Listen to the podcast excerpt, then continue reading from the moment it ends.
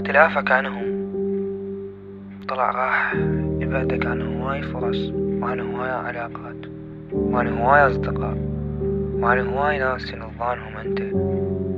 راح يتقبلون التغير اللي أنت صار عليك أو انجبرت تتغير أو أنت حبيت تتغير.